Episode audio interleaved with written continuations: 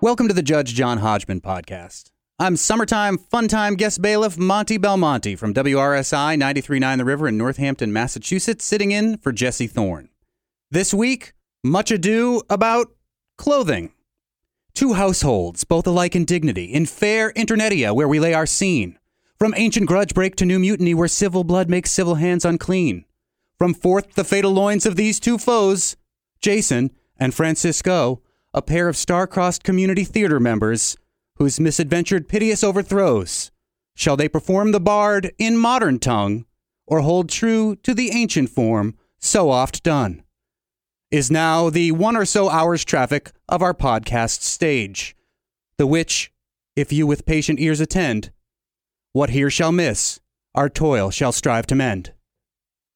Heaven is above all yet, there sits a judge that no king can corrupt. Prithee rise as Judge John Hodgman enters the courtroom and presents a gallimaufry. Holy crud, summertime funtime bailiff Monty Belmonte, you really punched up that intro with some Shakespeare. Yeah, I just asked my kids who love Shakespeare, and they, they helped me. Oh, I, well, I, this really makes the, the cultural reference seem really junky, but I got nothing else, so here it comes. Piehole. Thou protector of this damned strumpet, talk'st thou to me of piehole? Thou art a traitor. Off with his head. By Saint Paul, I shall not dine until I see the same. Those who love me, stand and follow me, and shutteth thy piehole. Summertime funtime bailiff, Monty Belmonte, please swear the litigants in. Prithee rise, and raiseth the Lord's hand. 'Tis not the many oaths that make the true, but the plain single vow that is vowed true. I'll take thy word for faith, not ask thine oath. Who shuns not to break one will sure crack both. So help you God or whatever. I. I. Ah, uh, see, they said I and not even I do. I know. I noticed.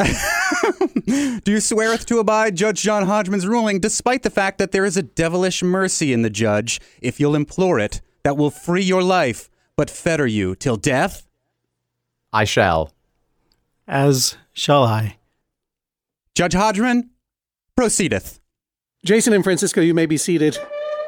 Hello, summertime funtime bailiff Monty Belmonte. Hello. Before we go into the uh, the challenge of cultural reference, let me also say hello to our producer here in Maine, W E R U dot org's own Joel Mann. You got any Shakespeare to drop on us, Joel? Uh, yeah. No. Okay, good. Because I'm beginning to feel really like a dum-dum over here. For an immediate summary judgment in one of yours favors, Jason or Francisco, can you uh, name the cultural reference that I paraphrased as I entered the courtroom? Jason, why don't we start with you? What was I quoting from? The unreleased journals of noted Shakespearean actor and maniac Nicol Williamson. The unreleased journals of Shakespeare maniac and actor Nicol Williamson has been engraved. That's quite a guess. And I have engraved it into the golden plates of the guess book. Francisco, what is your guess? Oh, my. I'm looking at Jason here. He's extremely gleeful. He's got this big smile. So, you know what? I'm just going to say uh, Jason Compson in twenty sixteen in uh, the play of Macbeth. Jason Compson in twenty sixteen in the play of Macbeth. Jason Compson, that's an actor? Oh, yeah. He's a, he's a really good, sexy actor. When you see him on stage, mm, mm-mm. Okay. Hang on. I'm going to look him up for one second. Well, geez, you know, I don't see uh, any photos for the famous Shakespearean actor Jason Compson. I see a Zoc-Doc entry for a Doctor Jason Compson, optometrist of New York, New York. Is that who you meant, Francisco, or who, who did you mean specifically? Oh, uh, I think if you look at the third page of your Google search, you may be able to find him there. I need you to be playing with me now, Francisco. Stop playing mind games with the, your judge. So I, I do mean of a, of a local uh, sensation uh, here in Madison, Wisconsin. Oh, you're talking about Jason, your co-litigant. Uh, yes, as a matter of fact, I am. Oh, I see. All right. No. All right. Gotcha. At first, I thought you were going to say Jason Compson, character from The Sound and the Fury, which is obviously takes its title from uh, Shakespeare, one of the Shakespeare movies. But uh, but anyway, all guesses are wrong. For two guys who present uh, Shakespeare in Madison, Wisconsin, I am surprised that you did not catch my reference to a Shakespeare play called Richard the Third. Richard the Third, specifically Ian McKellen's Richard the Third, which was filmed in nineteen ninety-five and is set in modern dress. It is set in the nineteen thirties with uh, Ian McKellen's villainous usurper to the throne, Richard the Third, essentially presenting as a nineteen thirties British fascist sympathizer and wearing essentially an S S garb. Because that is what this dispute is about. Aside from just confusing me and dropping a lot of Shakespeare on me, Monty, it's also about whether or not Jason and Francisco's Shakespeare plays uh, should be presented in possibly contemporary clothes and settings, or whether it should all just be puffy shirts all the live-long day. I believe that that's, that's a Shakespeare reference, isn't it? All the live-long day? Didn't Shakespeare write, I've been working on the railroad? Yes. Yeah. So many words were coined by Shakespeare. Did you know that, Monty? So many words. I did. Like, for example, um, sound, a mixing board, like what we're working on here at W E R U. W E R U was coined by Shakespeare. It was in, uh, W E R U was in uh, uh, Twelfth Night, if I remember correctly. I believe as well. It was from the line, thy thirtieth anniversary of W E R U arrives this year. Donate at W E R U dot org. Is that correct, Joel? That's correct. Listen, everybody within the sound of my voice, it's summertime. It's fun time. We got summertime fun time.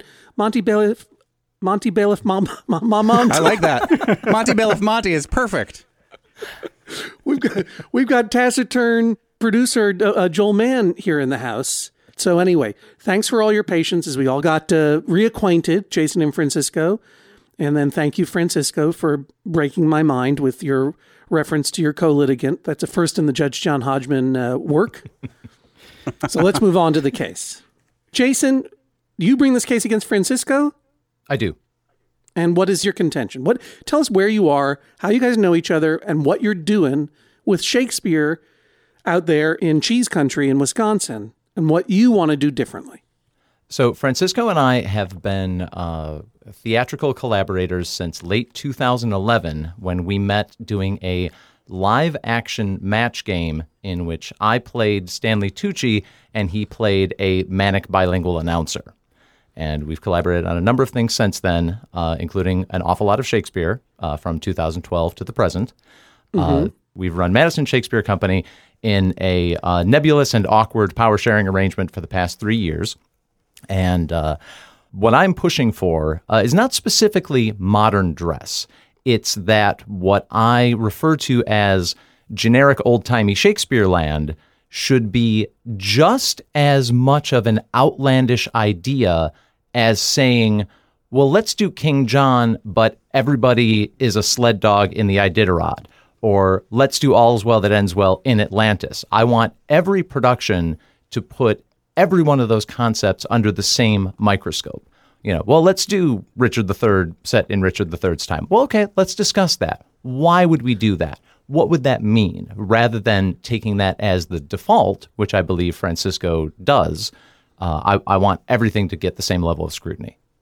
I was just going to say that Joel Mann was just fanning himself the minute you said uh, All's Well That Ends Well in Atlantis.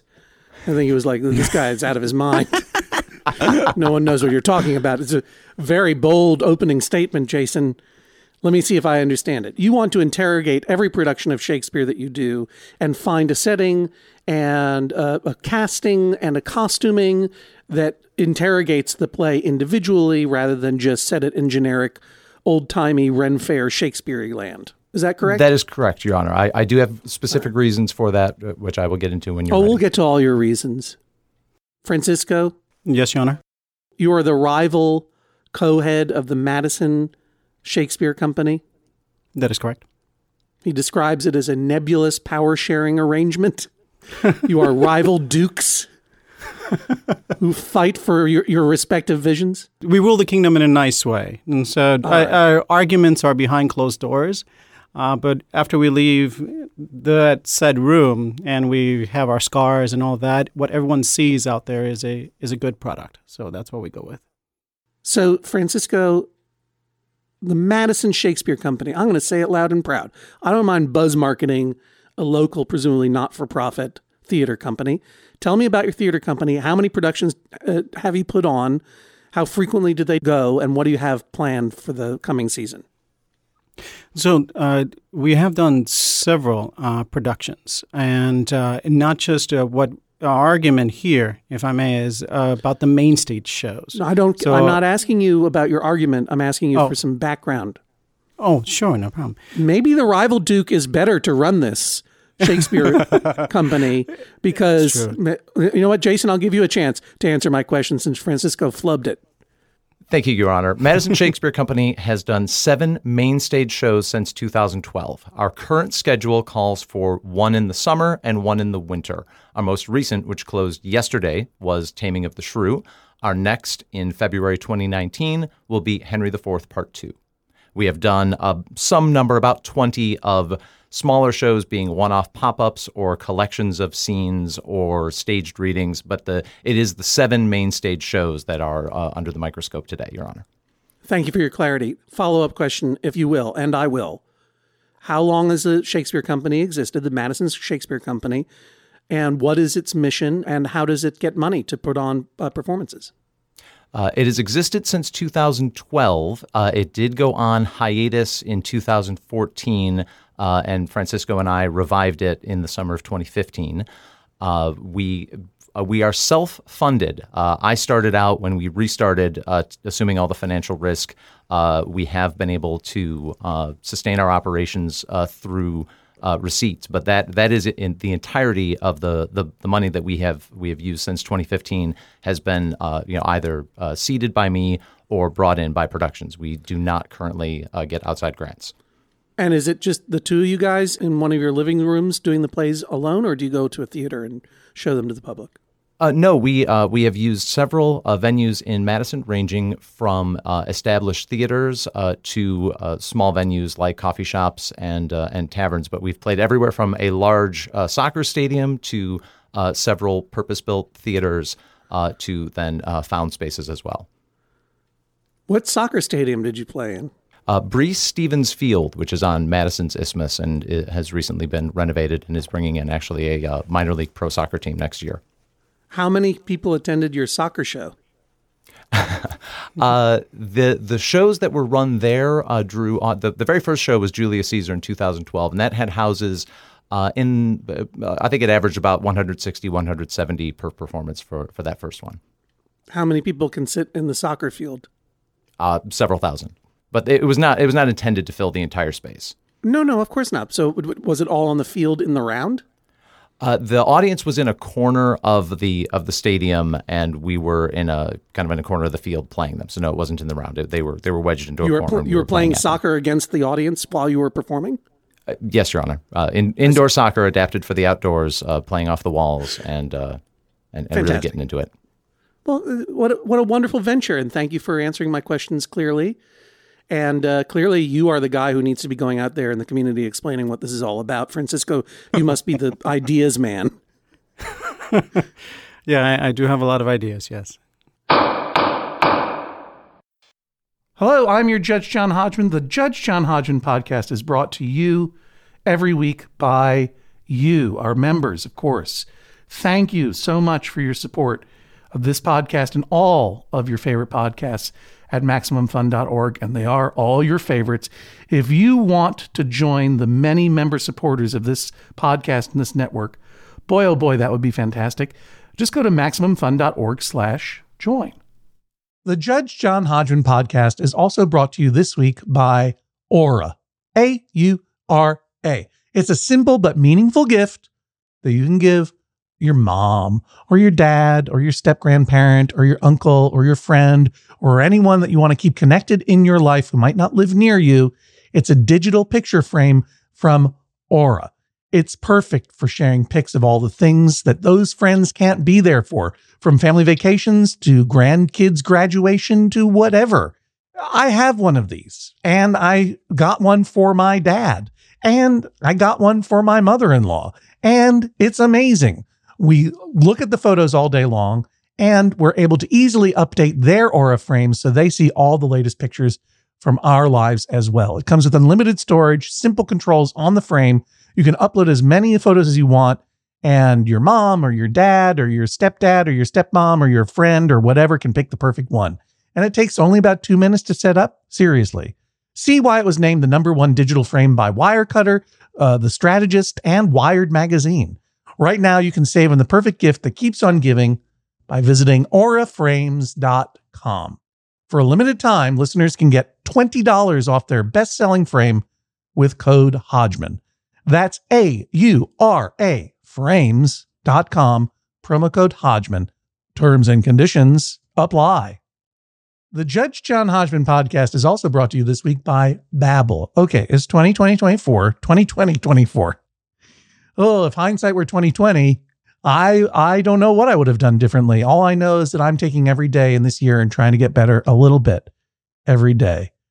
That's what you do. That's the way progress is made, step by step, day by day, bird by bird. And that's the way it is when you're learning anything, especially a new language with Babbel.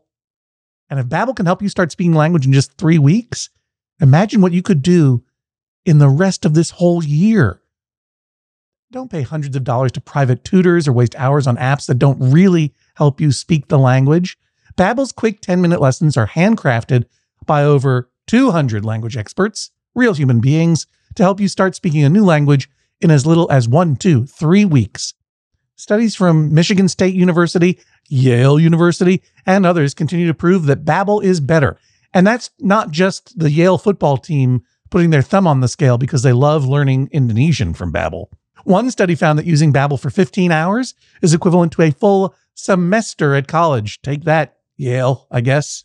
Here's a special limited time deal for our listeners. Right now, get fifty-five percent off your Babbel subscription, but this is only for our listeners at babbel dot com slash Hodgman. So what I've heard so far is that you're you're throwing Shakespeare into coffee houses, into theaters, into soccer pitches, into taverns. Uh, you're already doing Shakespeare in unusual contexts. What's the problem with uh, setting All's Well That Ends Well in Atlantis? There is no problem setting All's Well That Ends Well in Atlantis. Uh, it's... Good. All right. I found in Jason's favor. Goodbye. You understand what this podcast is about. You're supposed to take a position, defend it. Oh, right, right, right. Uh, and I was going to head in that way. The arguments always uh, that always fall into whenever we're thinking about these things, and again, we're thinking about our main stage productions, is that my thought pattern is always leaning first towards the, as we put it, the old-timey uh, Shakespeare uh, clothing. You look at all those settings that we've been to, and uh, and we do a lot of shows, not the mainstay shows per se, but we do a lot of the other shows in regular modern clothing. Uh, as a matter of fact, we did just do Taming of the Shrew in modern clothing. But uh, anyone can do that. You can go ahead and dress anybody in blacks and go out there and go like, okay, great, we're going to go ahead and give them a hat. And you can go right out there and look, now you are Richard the Third, perfect. But for the main stage shows, uh, again, I, I like to have a, a bigger vision. There's a lot of more people that uh, go see that. And we sometimes do them outside. And there is the beautiful trees. There's the lake right behind that. It's a beautiful setting. And the second you have people coming out in this old-timey clothing, it really transforms everyone. You can be outside the theater and you can see somebody in modern clothing. But when you enter that theater and you see somebody coming out in chainmail, that's impressive. And it really sets the tone for what people are about to see. So uh, that's a transformational experience that I'd like to give. And that's my first thought.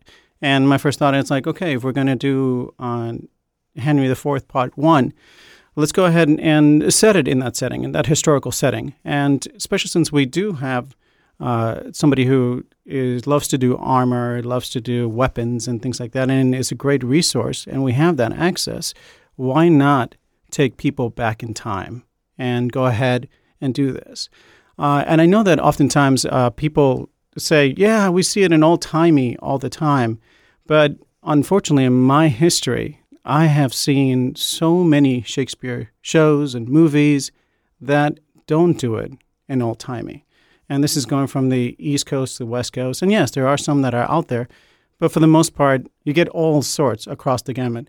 Even in New York, you have, uh, oh, yeah, let's do Shakespeare naked. Uh, and that's fine. And Even all, in New York, folks. All right. I take your point, Francisco. Thank mm-hmm. you. And I think it's well said. I mean, Jason, Francisco points out, if you're performing out in a soccer field or in an outdoor space, there is a certain pageantry uh, to seeing someone come out in chainmail and in old-timey fantasy-like clothes. And there is a certain show personship to it, which putting out people in regular modern day street clothes, it doesn't draw the eye as greatly. Furthermore, if I'm going to restate Francisco's point here, uh, you guys have someone who can make chainmail, for God's sake. Forsooth. Francisco, who on your team is making this chainmail and uh, and weapons?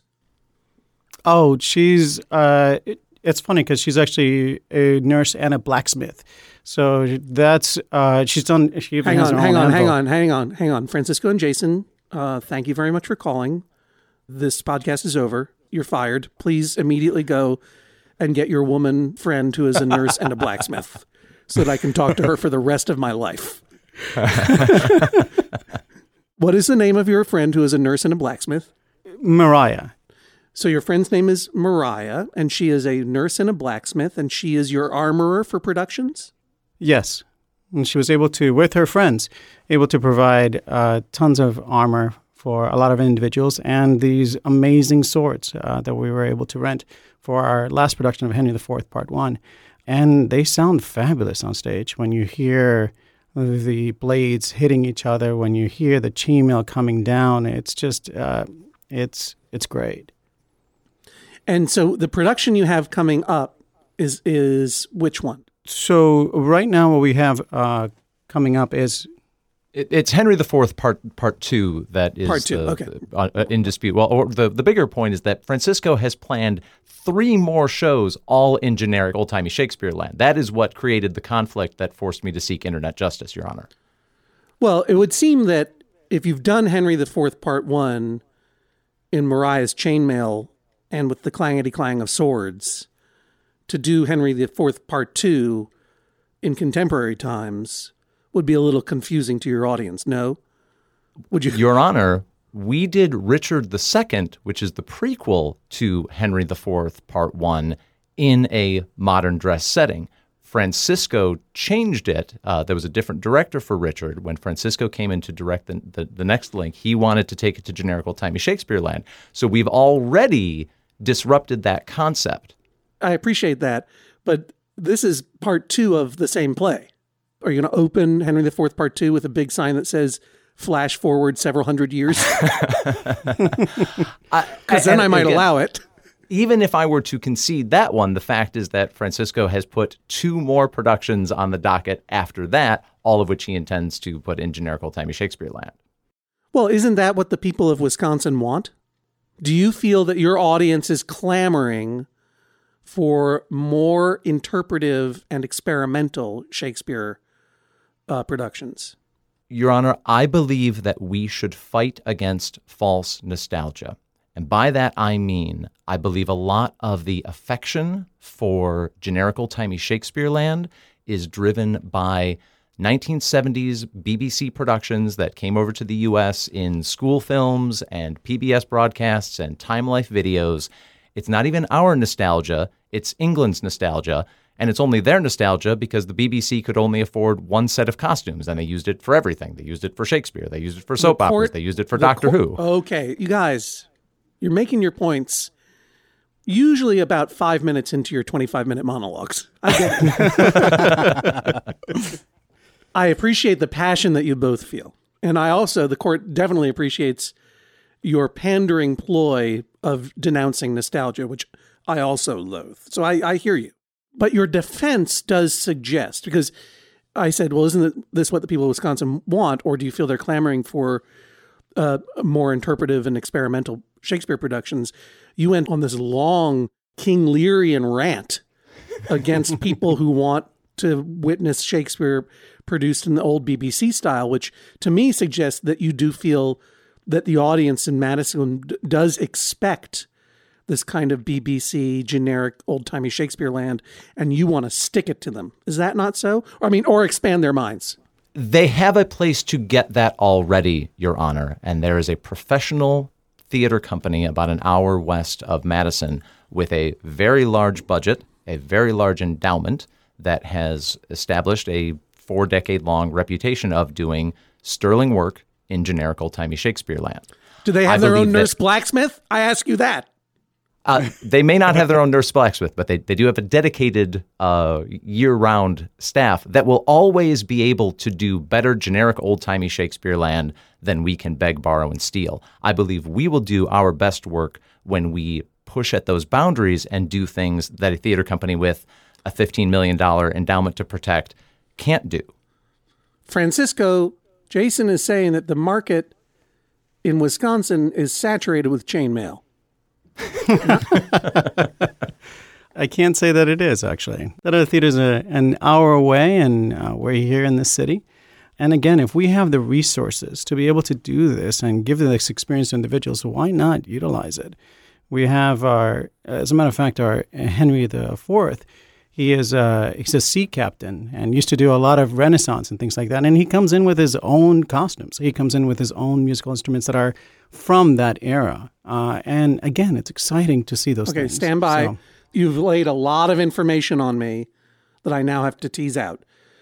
When you say our Henry the Fourth, you mean your cast member who is playing Henry the Fourth? That is correct, yes. And if I put all the facts that I got from that sentence together, this person is a sea captain slash musician slash Ren Fair performer who has all of his own costumes.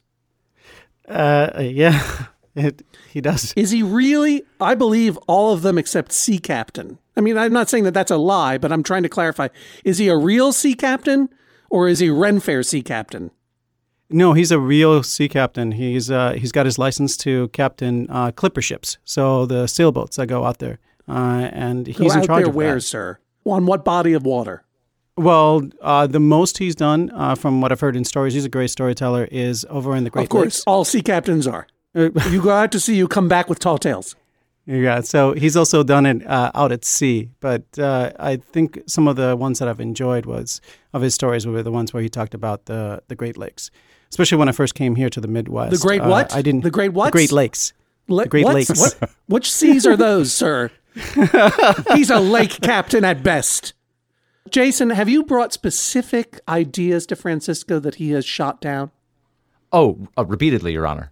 Well, what are some of them? Oh, dear.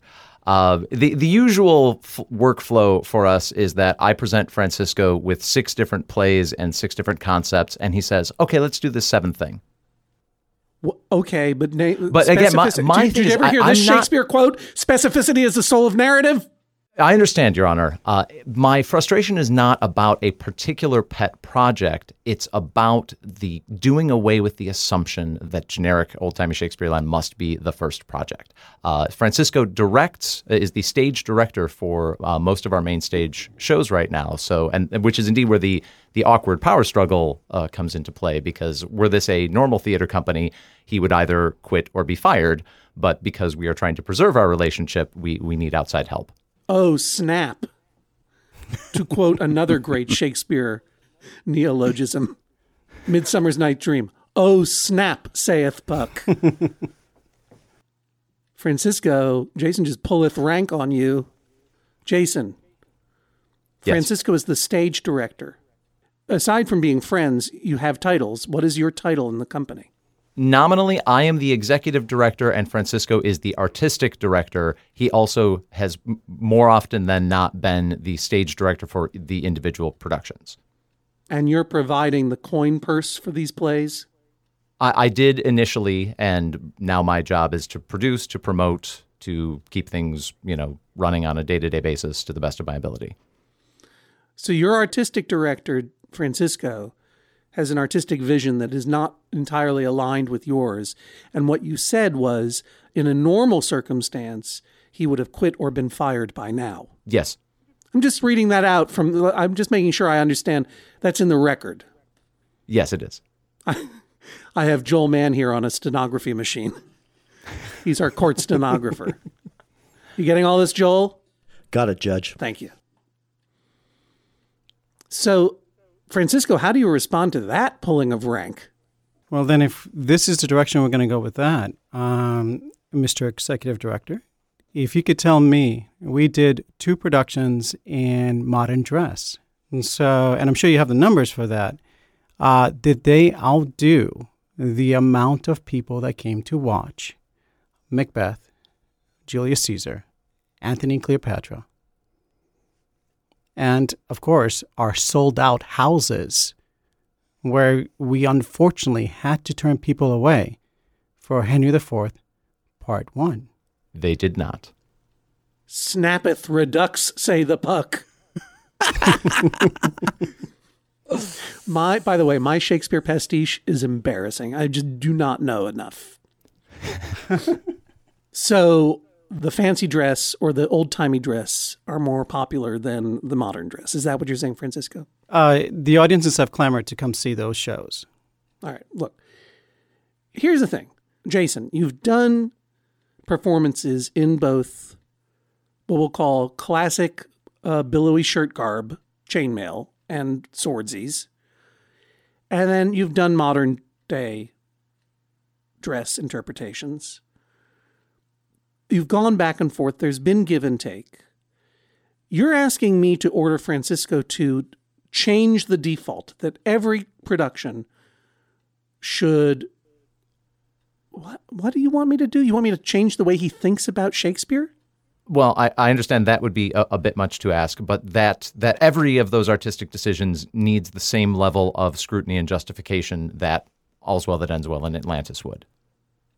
Are you going to do All's Well That Ends Well in Atlantis? I, I mean, we keep talking about it, so I, I think at some point it's got to happen. Has it ever been said before today? Is that something you've actually been talking about, or is that something you created for the podcast? No, this was just a concrete example so that we would have uh, something to talk about. Well, I would like a more concrete example. If you have Henry the Fourth Part Two coming up and then two more main stage productions, what are those productions, Jason, and what are your visions for them in terms of dress and setting? So the next three things that Francisco has lined up are Henry the Fourth Part Two, Merry Wives of Windsor, Uh, and then Henry the Fifth, uh, Merry mm-hmm. Wives of Windsor, because it carries over uh, the character of Falstaff from the the two uh, Henry the Fourth plays, and Henry the Fifth because it's the it's the sequel to that. Uh, but if we produce those all in sequence, then we'll have another two it's like years. The goddamn Marvel universe up in here. I know. Shakespeare was it's the a, first shared universe. He he kind of was. Mm-hmm. That's some incredible um, I P that he laid down in the sixteenth century.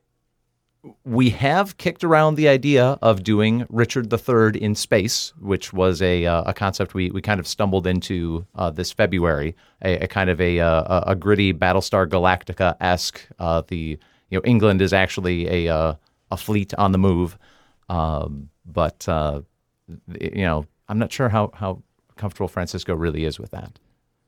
Francisco, how comfortable are you with Richard the Third in space? I'm comfortable with Richard the Third in space. Uh, that sounds like a really, really fun idea to go ahead and do that, uh, especially in Battlestar Galactica style. Uh, so that could be very fun. Which Battlestar are we talking about? Oh, the original one. Are you sure? Jason, are you talking about the seventies Battlestar Galactica or the Ron Moore, David Icke reimagining? I, I meant the, the newer one, which has lots of gritty people being depressed. You guys cannot get along. I knew it was that Jason was going to want the gritty militaristic one, and that, of course, Francisco was going to want the one with capes and feathered hair, because that's old-timey. Francisco, if I were to rule in your favor, what would you have me rule? Um, I... I think what I would actually I would love is for Jason to trust uh, and be able to say, hey, if this is the artistic aspect uh, that I'm seeing here, uh, let's go and talk about that first, rather than, because in turn, I believe he's forcing me to rethink uh, and not think about like, let's go old time, let's go in classical rather, let's go in this regard. But if I see a show and we're going to do this show, and if we have the finances for it, let's go with this artistic vision, because this is what our audiences are really enjoying. And it's uh, something that I really enjoy to do as well, uh, and bring it out to everyone else. You are obviously the artist of the two, because I didn't understand much of what you said. I'm sorry. You express yourself in full productions, not simple answers to questions. That is artistic. If I were to interpret what you just said, you want Jason to trust your artistic vision, correct? When you say the artistic vision, you mean your artistic vision, correct? Correct. You feel untrusted in your artistic vision currently, that he is undermining you by suggesting these things? I wouldn't go extreme on undermining, no. Uh, but uh, it, definitely I would love for him to start uh, walking in my shoes for a moment. And I would love for him to... It, when we discuss, hey, let's, we're going to do this production, I'd love for him to go like, okay, how can we make it happen in classical form? Let's him be the one to bring that up first. And then, of course, if the finances don't allow it, then we'll think about something else. But if we can do it, why not? But when you say you want him to walk in your shoes, I mean, basically you're asking me to make him the artistic director. I mean, you're this is it. But what I take from what you're saying is that you would like his default to be classical productions. And only if finances do not allow the swordsmithing and the and the chainmail linking and the crown building or whatever it is, that you then go for a different kind of production. Is that correct? Uh, yes. I'll go All with right. that. Thank you. Jason, what would you have me rule if I were to rule in your favor? Uh, I, it, if you're looking for something specific, uh, you know, with the, the, the shows ahead, uh, the, these three that he has locked in, that would mean that only two of our ten Uh, main stage shows would be not in generic old-timey Shakespeare land. If we need to set a, a quota, uh, I, I would be prepared to stipulate uh, to that. Um, may I bring up the evidence of costumer burnout that I submitted to the court? Sure. Now, I'm looking here at what you sent, and there are a number of photos here that are going to be available, of course, on the Judge John Hodgman page at maximum fun dot org and on our own Instagram account at Judge John Hodgman, all one word, all small letters. And I see a lot of photos of some very beautiful looking productions in both period garb, Julius Caesar, you got a lot of Roman garb there, and in contemporary garb, your Richard the Second, twenty seventeen, you got some really cool looking uh, sort of semi uh, fascist uniforms in here. It looks good. Everything looks great. Both the old timey and the new timey look very well costumed and very well acted. So, nice job. So, what is the issue with regard to costumer burnout? So, the costumer for Macbeth and As You Like It uh, runs a shop that is dedicated to steampunk and cosplay. It's fantastic. If you like Mariah, you'd love Raven. Uh, but Raven is unable to work with us anymore. Automatic t-shirt. If you like Mariah, you'll love Raven. Go on. I bet I would. Okay, awesome. Steampunk costumer Raven is burned out. She can't do it anymore. She ran out of pipe fittings and monocles, or what? Uh, she she prefers to focus on her retail business than supporting uh, low rent Shakespeare as generously as she did, and we totally understand that. And we moved on uh, mm-hmm. to Henry the Fourth, where we brought in a couple of our collaborators to costume that show. But it was very difficult uh, on those ladies. Uh, they were quite burned out at the end. A lot of the what they had to put together was a was a great struggle, the kind of thing that was only ready, uh, you know, right as we were opening. Uh, there were tears cried into half-cut bolts of fabric. I believe that was a direct quote. I, well, in fact, let me quote from an affidavit submitted by Bridget, your costume designer, on twenty eighteen's Henry the Fourth, which was an old-timey garb. And I'll read this directly to you, Francisco. Do you enjoy making costumers weep hysterical, hopeless tears into half-cut bolts of upholstery fabric at two a.m.? No? You don't? Then think about a nice contemporary-themed show with stage blacks and some spiffy props and makeup. Willie Shakes would understand. He was a broke actor, too. Do you enjoy making costumers weep? I do not, actually. I don't enjoy that. Uh, however, the person you are referring to right now, as far as the affidavit goes... Uh, we had a selection of classical uh, theater uh, aspects that we had uh, to our disposal. It was these garments from the Crusades that I would have been just fine utilizing. Uh, but uh, that individual... I don't want to relitigate issues that you had with your costumers, oh. but now reading Marie's affidavit, the theme mm-hmm. is the same, that there was miscommunication, high expectations that were difficult to meet in the time presented, and a desire to do more contemporary projects. Are Marie or Bridget working with you in going forward, Jason? Uh, yes, Marie is appearing in actually a couple of our uh, July productions. So she she is still collaborating with us, and I believe Francisco even has her thinking about Henry the Fourth Part Two. Is that correct, okay. Francisco? That is correct, yeah. But uh, we didn't we didn't see too much of her for a little while there. All right. I think I've heard everything I need to in order to make my decision. I'm going to go uh, to my haunted island and live in dreams for a period of time, and I'll be back in a moment with my verdict. Please rise as Judge John Hodgman exits the courtroom. Jason and Francisco at first seemed like there was going to be little to no argument about this case, and now it looks like the future of your Shakespeare company may be hanging in the balance. First, Francisco, is do you admit to there being costume burnout with Marie and Bridget? Uh, again, given their the artistic choices that they made, I again I was willing to go in one direction and they went the other, and if that's the direction they wanted to go, I wasn't going to stop them, especially since the costumes turned out beautiful. Jason, you keep referring to the garb as generic old-timey Shakespeare, which seems a little pejorative, and you are railing against false nostalgia, and yet you are the executive director of a company that does plays that are like four hundred plus years old. Any irony there? Just a touch, but the public domain is a wonderful thing. All right. Well, we'll be back in just a moment with the judge's decision on the Judge John Hodgman podcast. Back for another game. You know it. What's going on? Just one more week till Max Fun Drive. Hard to believe. It's been a heck of a year since the last one. We're now a worker-owned co-op. We raised fifty thousand dollars for charity last year. And we've added a bunch of awesome new shows. But do you think we're ready to do it again? Absolutely. Lovely new gifts are lined up. The episodes will be amazing. And wait till everyone hears the bonus content. Yeah, plus they know to go to MaximumFun.org slash newsletter, so they're getting all the news. Oh, like that meetup day is on Thursday, March twenty-first. Then what's bothering you? Me? Oh, nothing. We're all set for Max Fun Drive to start on Monday, March eighteenth. I just didn't want you to see this coming. Check. What? Hang on.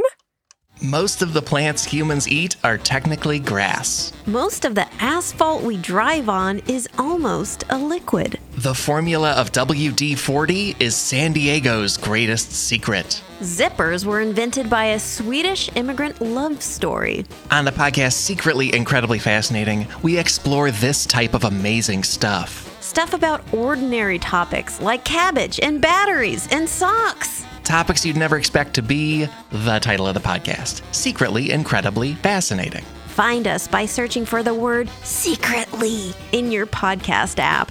And at Maximum Fun dot org.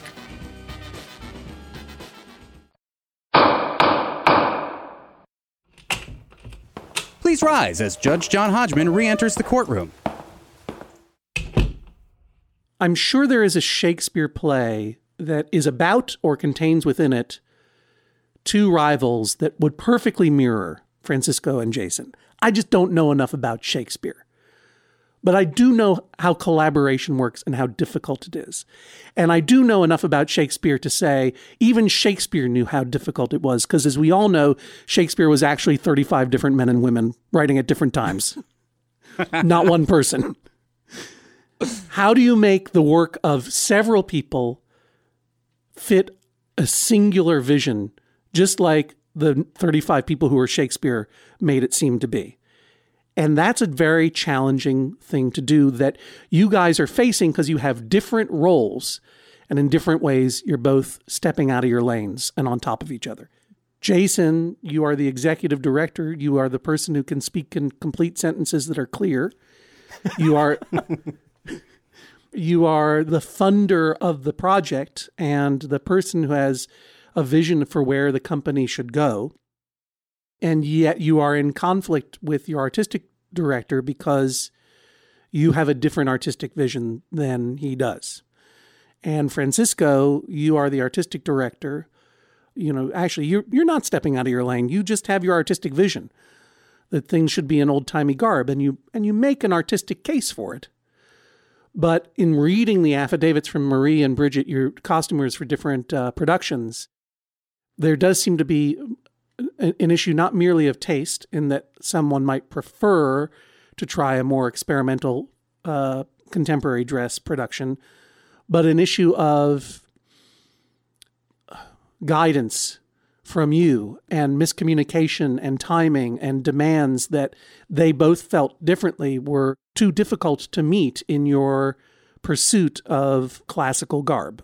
Um, they felt that their resources, both personal and in terms of what was available to them, were tasked by your requests. And you uh, are not as receptive to uh, contemporary uh, interpretations of Shakespeare, which, you know, it's you make the case that's like that's what people are kind of getting more used to now. That old time is kind of the rarer thing to see, and maybe the, and that's why you are so dedicated to it. The challenge here is that you are friends. I mean, I think that we get a hint of the war that you may go to if this does not get resolved somehow. In Jason saying, if you guys were merely professional colleagues, the difference of opinion would be such that the artistic director, that is to say you, Francisco, would have quit or been fired by now. You want this to continue, obviously, but you face challenges both in terms of working together as friends and in terms of managing the company, which I'll be honest with you, Francisco, and I'm glad that Jason brought this evidence to my attention, that you should read these affidavits and take them seriously.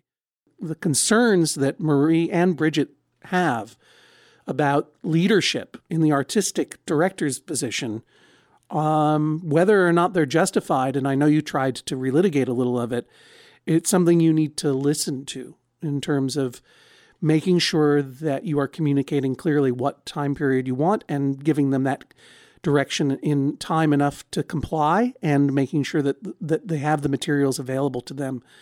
And not having people cry at two a.m.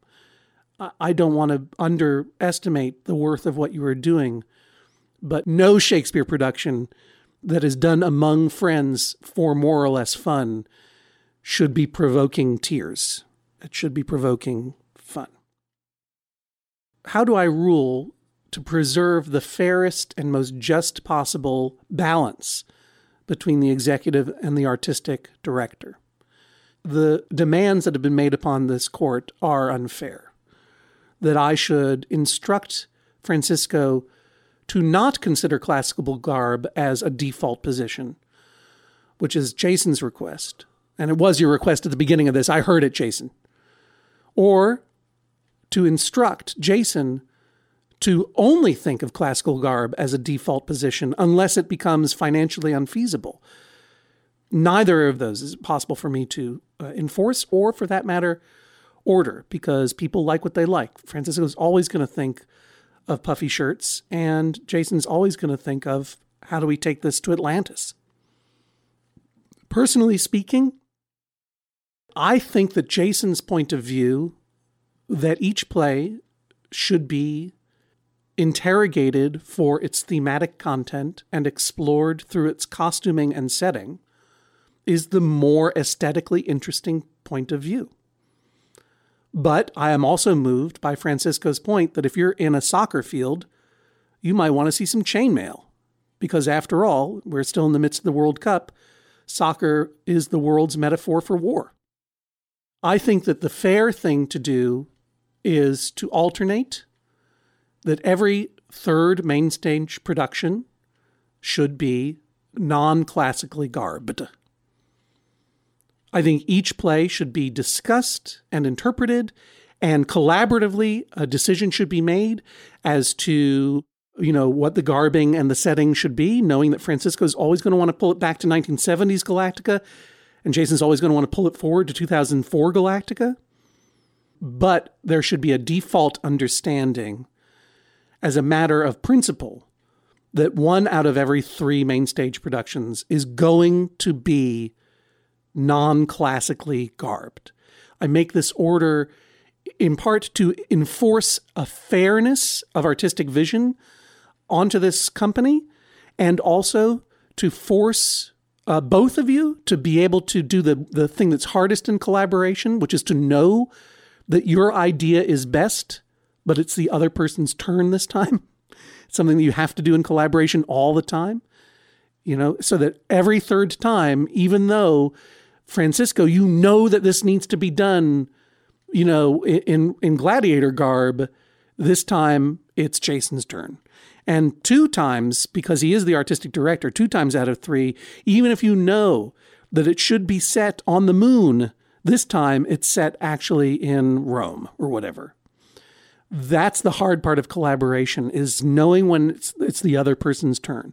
And sometimes it really does require um, structural built-in, you you got to take your hands off at this time because it's my turn uh, kind of um, rules.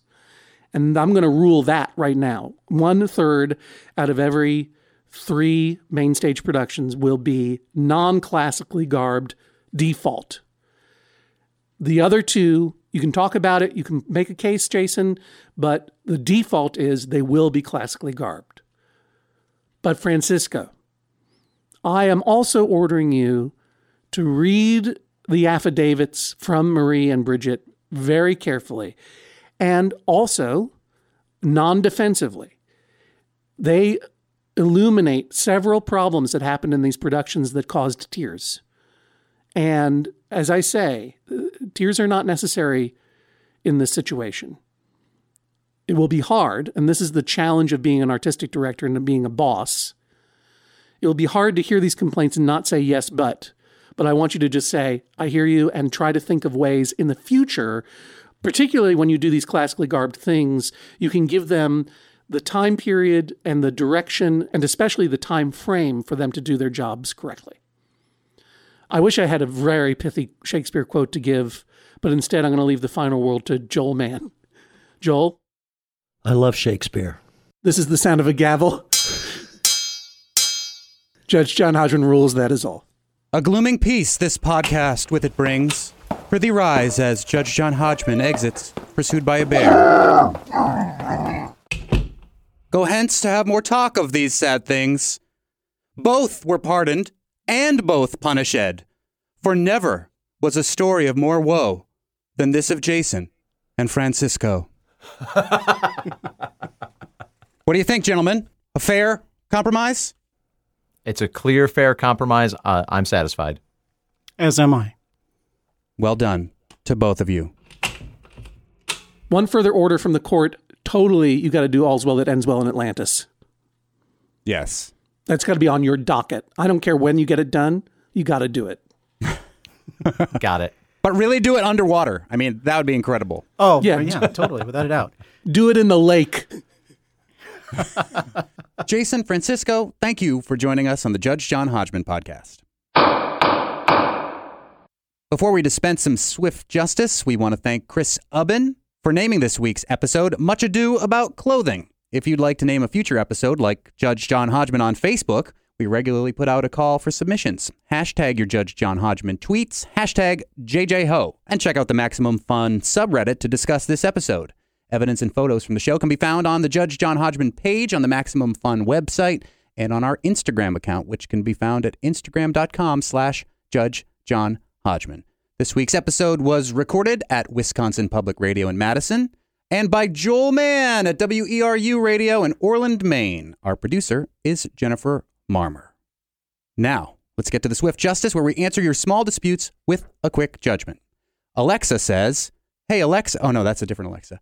My husband found an unclaimed electric toothbrush in the lost and found at work. He wants to replace the head, clean it, and use it. I know it isn't logical to be grossed out by this, but I'm grossed out. Who is right? Judge John Hodgman?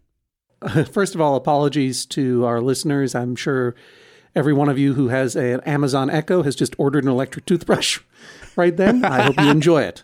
And I'm glad you're getting a brand new one, because guess what's dumb? Uh, using an old one. Uh, yes. Toothbrushes should not be uh, handed down. They are not heirlooms.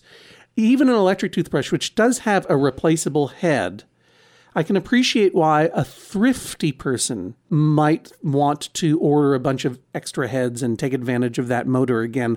I would say that the, the small amount of thrift, unless you are at great need, the small amount of thrift that you enjoy uh, by taking a toothbrush out of the garbage and replacing the head does not merit uh, the trash-picking th- uh, reputation that you will gain. This is similar to...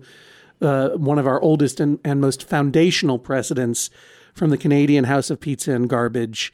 Yeah, you can maybe get some free pizza and maybe win a motorcycle off of a, a, a prize coupon on the back of a pizza tray out of the garbage at Pizza Pizza in Toronto, but it's not worth it to be going through the garbage in front of your girlfriend. If you are completely alone... By all means, Alexa's husband, uh, go in the garbage, just like I told that Canadian dude. If you're by yourself, go in the garbage. But if your wife knows you're going through the garbage and pulling out old toothbrushes, that's not a reputation you want to live with. It's not worth it. So no. Get out of the garbage, dude. He forgot the age-old adage of just bring that toothbrush home and start using it. Never bring this up as even a question. If you have any doubt about it, you will lose. Yeah, exactly. Don't let anyone know that you're taking old toothbrushes out of the garbage. That's for you to know and enjoy. It's like that time you adjudicated on the uh, guy who ate the leftover Chinese food at Tahiti in Dedham, Massachusetts. Well, I admired his gumption. It's probably not good to do in front of anyone else. Yes, there are many, many precedents of Judge John Hodgman listeners trying to justify eating garbage. And I appreciate that there are people in the world who need to, out of thrift, take in things that other people have disposed of. Um, but as I say, uh, only at great need should you be taking toothbrushes and food uh, and coupons out of the garbage. And if you do not have that great need, do not do it. That's it for this week's episode. Submit your cases at MaximumFun.org slash JJHo or email Hodgman at MaximumFun.org. No case is too big or too small. We'll see you next time on the Judge John Hodgman podcast. Maximum Fun dot org. Comedy and culture. Artist owned. Listener supported.